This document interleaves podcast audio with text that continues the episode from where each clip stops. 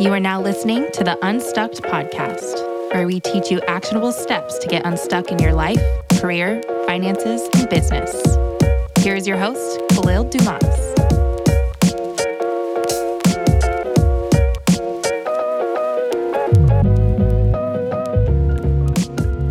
Some exciting news. I built an app.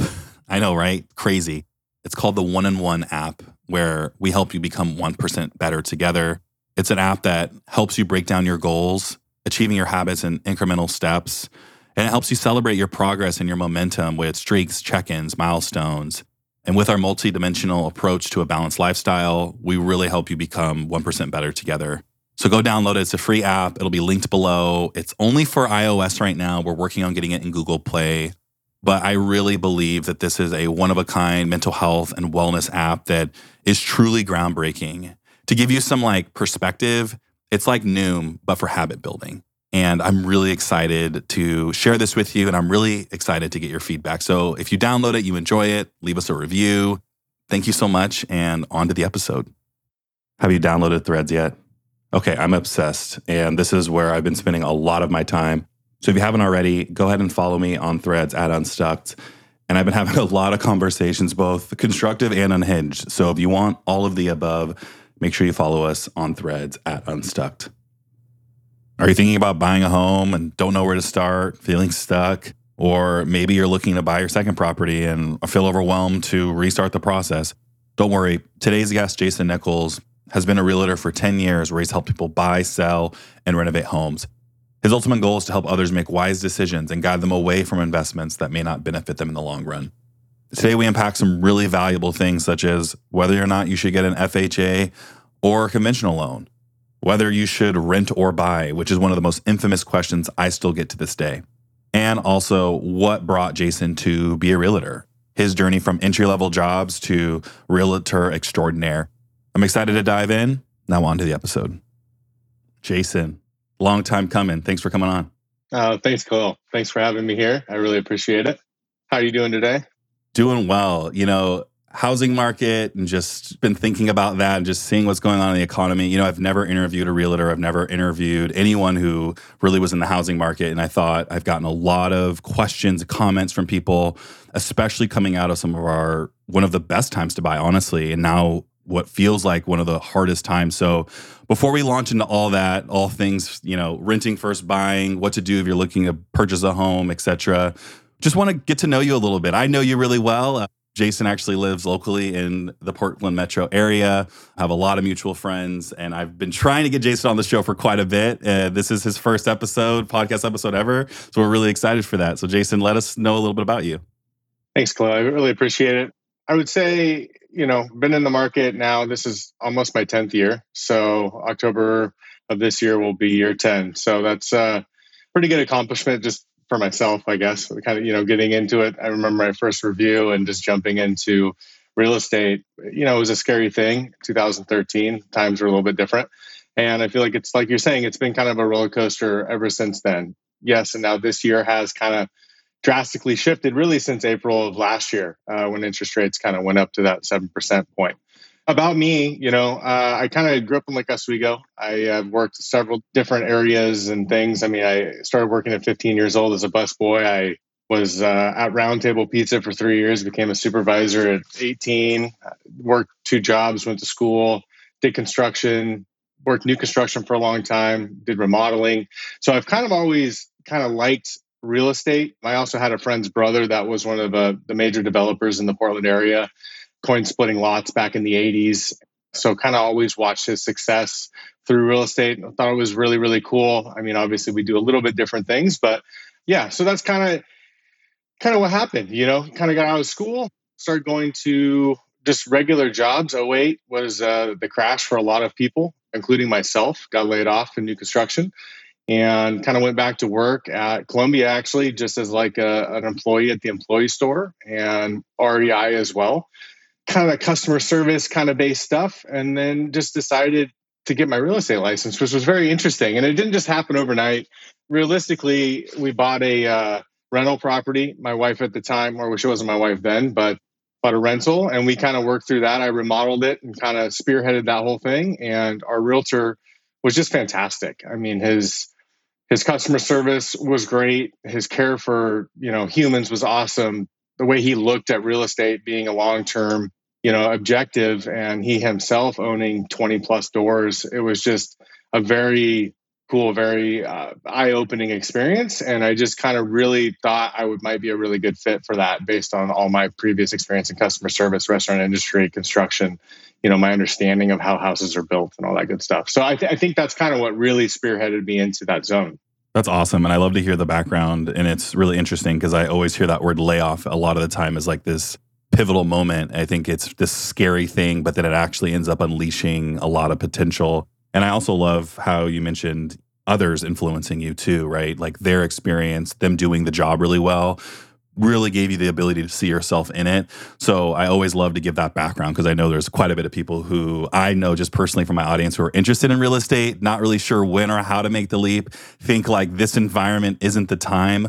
But I always think that like when we're in recessions or when we're in really awful times and people are scared is actually a great time to jump in. Would you agree? I, I would agree to a certain extent. Yes. I think any time for the right person with the right mindset is going to be the right time 100% i think with social media and what they play real estate as and it being a seven day a week type of deal and it's not something you can do part-time and really succeed i think there's a lot of misconceptions in that side of it. But no I, I 100% agree. I think there's always opportunity and people that are coming into it usually are a little bit more hungry than the people that have been in it five or ten years. I mean you know as we still want to be driven and, and all that stuff but again try to be more referral based where when you're first getting in you're going to do every open house you can do. You're going to knock the doors. You're going to do all these things to succeed. And i mean if you don't you're not going to succeed. But i don't know that it's a bad time. The only thing i would say is that there is a lot smaller amount of transactions happening due to the rates. There is a lot of realtors that are leaving the industry eh, same with the mortgage industry too just because there isn't as many transactions to go around for everybody. That would be kind of the little bit of the tough part. But if you're driven and it's what you've always wanted to do, go for it. You know, and if you have that other person that's kind of there to support you in the beginning, because a lot of people don't tell you, but realistically, you kind of have to be set up for a year in advance. Right when you get in it, your first paycheck might not be for nine months. It might not be for a year and i've seen that play out multiple times with you know realtors that have come into the business i've tried to help and some succeed and love it and some you know they just kind of have to exit out the door and go back to the nine to five gig so I love that you mentioned mindset. I love that you called out a lot of the misconceptions, shockingly, that social media provides and hunger. I think that's a big thing I focus on is like when you're in difficult times, it's your ability to get creative and stand out that will drive your success. But again, mainly it's that mindset. Speaking of misconceptions, and it makes a lot of sense that not only there are misconceptions about entering any job when you look on social media, yeah. even like this the social media manager glorification that's been going on but those misconceptions kind of find their way into and onto prospective clients and just general consumers in the home market. As you've been a realtor for 10 years, what are some of the common misconceptions that you've noticed from some of the clients you've worked with that they have just about purchasing a home in general? I've thought about this a little bit, and I think the biggest misconception that I see is that you have to have 20% down to purchase a home. Wait, you don't? Yeah, exactly, right? Like it's it's interesting because it's like I don't know where that comes from, most of the people I've helped, you know, it's been 3% to 5%. You can do a 3.5% FHA loan. You can do a 5% conventional loan. There's a 3% conventional loan as well. I mean, VA, if you're a veteran, I mean, they have the zero down and you'll have some of the best interest rates out there. Actually, you will have the best interest rates out of anybody. So there is a lot of misconception around that. I'll talk to people, you know, they said, that well, we wanted to call you six to nine months ago, but we just didn't have 20% down. I'm not saying don't do what you want to do and save what you want to save. Obviously, if you put 20% down, you're going to have lower payments. It's all about your monthly budget. But some of the best rates are at 15% because they want to keep PMI on the loan and make it more safe for the lender. And so that 15% mark might be okay. I also think there's a misconception about mortgage insurance being so expensive. I mean, in the grand scheme of things, it's usually about 100 to $150 a month for most people in that first time home buyer, you know, price bracket, which is unfortunately now like 400 to 700 depending on what you're going to jump into but yeah i really feel like that's probably the biggest thing for me anyway Yeah, and I want to just circle back. Can you explain what's an FHA versus a conventional loan? What does that mean? So, FHA loan is people will kind of jump into those a little bit in the beginning because your credit score doesn't have to be as high as, say, a conventional loan. Conventional loan, you basically 5% minimum and the PMI will automatically drop off after you reach like a 80 to 20% loan to value after you've owned that home for a certain amount of time. FHA, the PMI will never drop off. But FHA sometimes has better rates and sometimes it works for those people. And I think it's like this misconception of like, hey, if I can't get a, a conventional loan, I'm not gonna, I just don't want to do it. And it's like I've had tons of people in the FHA. If you think about it, your first home, you're only really going to probably be in it three to five years, and then you're going to sell anyway. So it's a great entry to get in, and it's not looked at in a really different way. I mean, list, some listing agents will say, oh, you know, we don't want an FHA loan because the appraisal is different. Well, the appraisal is really not that much different. And I've had one time in 10 years where the FHA appraiser called out and said, we need to have the fence painted. And sure, it ruffled some feathers and people were upset, but you know, you paint the fence and you move on. You find a, a resolution and, and you go forward. So there is a little bit more differences, but I think like, you know, for the general population, that's really going to be it. I mean, it's, you can have a way lower credit score. I think it's more in the 640s or whatever to get an FHA loan. As your credit gets better, then you kind of get into that. And then it's going to be the down payment as well that you would need you know, I can just speaking from a shared experience. I purchased my first home in July of 2020. I had a, the same amount of confusion around which loan to land on. I ended up going with a conventional loan. I remember overthinking what PMI was going to be, how much that was going to be. Luckily, when I bought was a good time, and so that actually dropped off about eight months ago, which was great. So just wanted to like circle and star that because I had the exact same like misconceptions and I hear this conversation over and over again about these little minute details after you get out of the process that really shouldn't keep you from purchasing a home. Yeah. But it's the biggest purchase that you're ever going to make, you know, or I mean your next one may be a little bigger, but at that moment in life, it is real estate is very emotional. And I think people get very, you know, obviously they get attached to homes. They it's got to give them the feels and you know that's another interesting thing with real estate. I, I keep hearing everyone's going to go to virtual buying and that's what they're going to do and honestly i've only helped maybe two people virtually buy something and it's usually new construction because at that point you've already kind of seen it you know what you're getting. But real estate is it's emotional. You can't smell the smells when you're there you can't see the neighborhood you can't feel what you're buying into virtually and and people are going to bedazzle that just like they do anything else on social media and try to get you to buy it without seeing it, you know? So weird. What are the benefits of buying without seeing, right? Weird. I love that context. I think it's important. And just again, like that was huge for me. Even even when I did come and see the house, you know, three to six months after the purchase, there's just still things you don't know what your neighbor's gonna be like. You don't know how your neighborhood is in the middle of the day or at night. So definitely encourage people to take their time an area and personally where I, I, see people get stuck in this home buying process is really like the start. Like like where do i start? Like what do i do first? Like do i need to get pre-approved? And yes i've been asked that question verbatim. Like do i even need to get pre-approved? Or like what even is that? What are some of the areas you see people get stuck? And, and if you would just in your answer just talk about where to start if i do want to start looking to buy.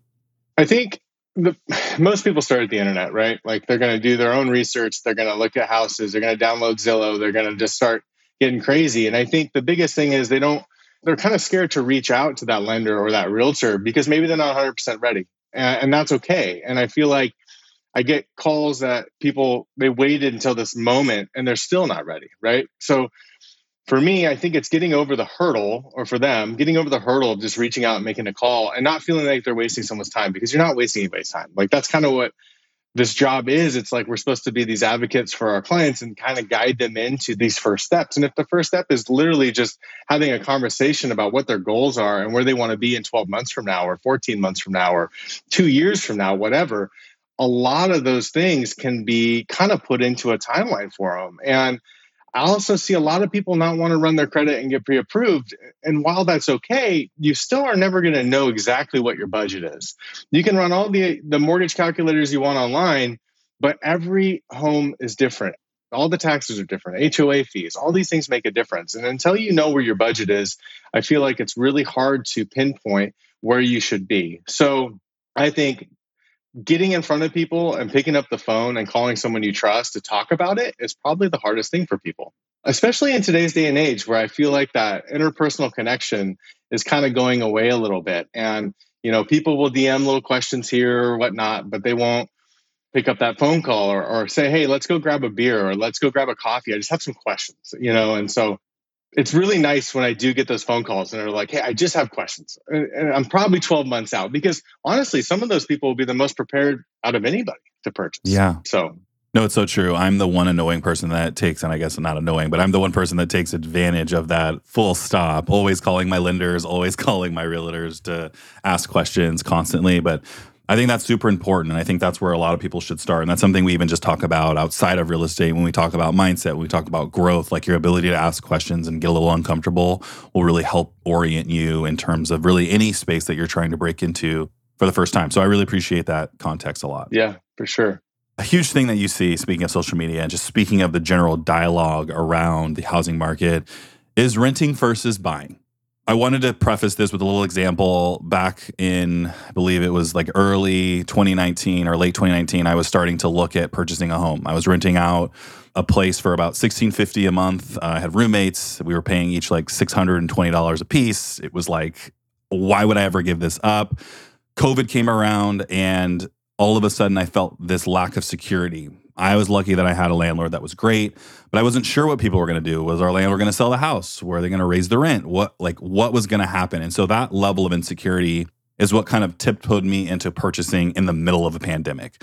Which, when we came out on the other side, my mortgage at the end of the day was around nineteen hundred dollars. So when you think about like the increase and the influx for this asset, it wasn't a huge as huge of a change as I thought it would be. I think where I was a little bit shocked in the process was like closing costs and things like that.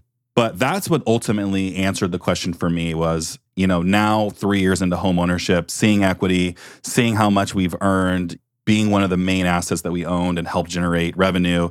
So when people are thinking and weighing like renting first buying, they're hearing all of these different points. I wanted to just enter in a very rational, smart voice into this conversation and you, what is your take on this? Rent first buying? I think it's totally up to each individual and where they are in their life and and kind of where they see themselves or whatnot. I think for me, obviously I'll say buying gives you extra benefits. Obviously, you don't have to worry about your rent raising and you don't, you know, you're kind of more locked in. Long-term wealth is good. Uh, you're going to build equity. And I know people are going to say, hold up, we're not going to build equity. We're going to go in this giant recession in the next two years yeah, and we're yeah. going to lose 50%. We're going to have 08 all over again or whatever. But the reality is, I think the control that you have with owning, as long as you looked at your budget, again, going back to monthly budget, don't pay attention to prices, like whatever. Go back to monthly budget. You're having a mortgage broker look at it, you're calculating it, and you're saying, hey, I'm paying 1650 for rent. Now I'm paying 1900, but now I'm locked in and I can control my own destiny with this it doesn't matter if it goes down 10 20% you're still your monthly payment's still the same. So as long as your income is going to stay the same you're still going to be in a better position than if you were renting. Now i did have a client call last week and we were having this exact conversation and they're moving up from another state and they don't know the area that well but they want to be in a certain school district and they the inventory is very low in this area and so they feel a lot of pressure on they should buy right now and they literally called and they asked this exact question like should we just move there and rent or should we purchase and rush into it? And my exact answer was you have to do what's best for you and what you want to do. But reality, I would actually move here. I would rent a place for 12 months, get on a lease, and then see how you like the area, see how it fits, you know, because realistically, you're moving a whole nother state. Who knows if you're going to stay here? So in that case, it's like, you're not missing out. I think people have a lot of FOMO. They're going to miss the market today. Well, you may miss a low rate, you may miss a high rate, you may miss some blip in time, but reality is you cannot ever time the market perfectly. But if you rush into a home purchase just because you felt like that, I don't think that's a really good way to be either. Move up here, give yourself a little breathing room, start looking, get pre approved. At worst case, you're going to do a lease break, right? You're going to be out like three grand probably or something like that. But if you and your family are in a better position, that's what you should do. I think there also is people that have this like lifelong kind of rent, what they want to do, or they want to be lifelong renters. that's okay too. I've heard stuff like that. And if that's what you want to do, it's fine. I mean, maybe they don't want to take care of all these things and they don't want to have to worry about replacing a roof or whatnot.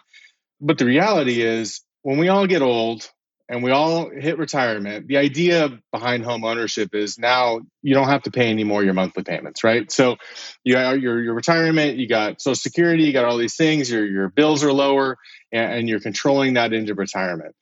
There is people that get stuck with renting when they're that age and rent just outprices them basically and now you're in a bad position. So that would be my major argument for that. But you can't convince everybody and it just kind of you know i'm not going to push everyone into something they're uncomfortable with either so I wish I would have called you three and a half years ago because I think that was a really great answer. And on top of that, I think what people forget about is at the end of the day, you have realtors like Jason who are actually looking out for your best interest. And then you have people who are kind of hungry for that sell. So they'll tell you really anything that you need to hear to get to that position. So I couldn't agree more. I think again, where where I started was budgeting. Um, I have a budgeting guide that's linked below. Like you're like, I don't even know what my budget looks like. That's a great place to start, even before jumping to pre-approval. And I love that advice, by the way. And I'm actually going to take that because I've had so many people from California primarily that are like looking to move up to Portland. And they're obviously looking at our home prices and going, wait, I can get something for under a million dollars. And they're just jumping to move up here. And I love your advice about renting to just see the area. And I think that goes for anyone that's maybe looking to move in a new area, even if it's within your state. I think it's really important to get cozy with the area. I got into my home purchase easy and fast because I knew the area well and I was here. So I just wanted to double back on that because in all my conversations, that's really the first time I've heard someone give that advice. And I think it's really, really valuable. I mean, if you live here and you're from here, I mean, you're going to know the different areas, right? But you're moving here, it's still a huge purchase. So what if you move here? And at Hasson, uh, we used to do a lot of Nike Relo, and we still do. But you know, these people move for jobs; they kind of have to move or whatever. Some stay six months, some stay a year. I mean, buying and selling a home within a 12 month period does not guarantee you're going to be able to come out ahead. I mean, especially right now.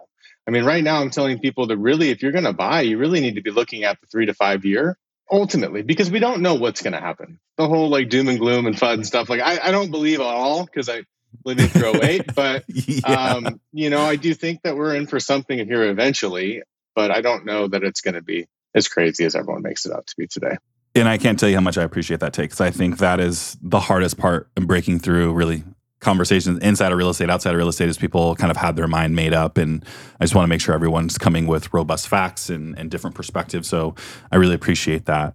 As you think back in your 10 year career, what are some of your like favorite success stories when you think about real estate? Just with clients, like you don't have to name them, but just I want to give some positive stories. Because again, I'm an advocate for homeownership. If you can make it happen, I think to your point, and just in my own experience, like it's been a positive. So I just wanted to share, like, what are some of those wins look like for you? So I thought about this pretty in depth as well. So I think the one that I really wanted to share was I 10 years ago, actually my first client, you know, they purchased a one bedroom, one bath home in St. Helens for $89,000, right?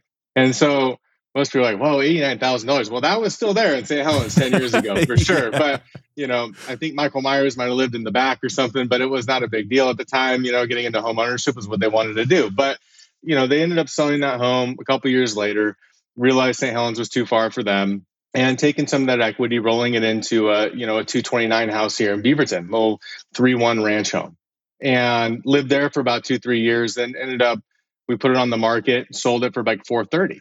Okay, now we're starting to actually see some equity build, right? And then they you know pay off some debts and move it into a home that was new construction for 415 out in North Plains. Now, fast forward two years later, we have it on the market and it's pending and uh, they're going to move into a new construction home and at the 650 range and almost 3000 square feet and they're super excited. So it's very cool to see that over 10 years if you take the steps that are necessary that you can end up you know where you want. And it's not that those other homes weren't exactly what they wanted. I think that's another thing is like everyone gets so caught up on they need to have the perfect home for their first home it's not really the way it actually works. And, you know, it may be for some if you have, you inherited money or whatnot, and, you know, you have someone that wants to purchase a home. But for most, it's going to be steps. Every one of those steps worked out better than the one before. And now that they're getting to land into a home where they got to have some choices in design and they feel super good about it, And yes, the rates suck right now for sure. and uh, thanks you know, for acknowledging gonna, that. yeah, they're going to do a you know a two one with a, a VA loan. And what a two one is, it's going to buy the rate down two percent the first year, one percent the second. I'm not the hugest advocate of them. I'm not going to say everyone run out by a two one, but for this situation, it works very well. As for a VA streamline, well, he's a VA loan. So they can do a streamline refinance at any time in the next two years, and it costs a veteran nothing. So for them, this gives them a time to get into that home for a better price that's more affordable. And then hopefully in the next year or two, if we see some relief, you know, they can streamline that uh, refi. But again, always giving the guidance to if you cannot afford the actual payment at 7%, do not buy the home because, you know, it just is what it is. And, and they can do either one, but it's a cool benefit they can take advantage of today with what we have going on in the market. So I think that's a really cool, really cool story. And it kind of showcases a timeline of like the whole time I've been in, in the business. So kind of neat. That's a very realistic case, and I appreciate that case as someone who is vastly impatient in this market myself. It's something that when I first bought, had the same misconception of like I got to find this perfect home, and I'm actually really happy with the home we moved into. Um, and again, it's definitely a stepping stone. But the thing that I think people don't think about outside of just what the home looks like is what it actually takes to maintain a home. And I think that that was a huge thing that Marv did. We named our home Marv. Um, don't ask. We can get into to why later.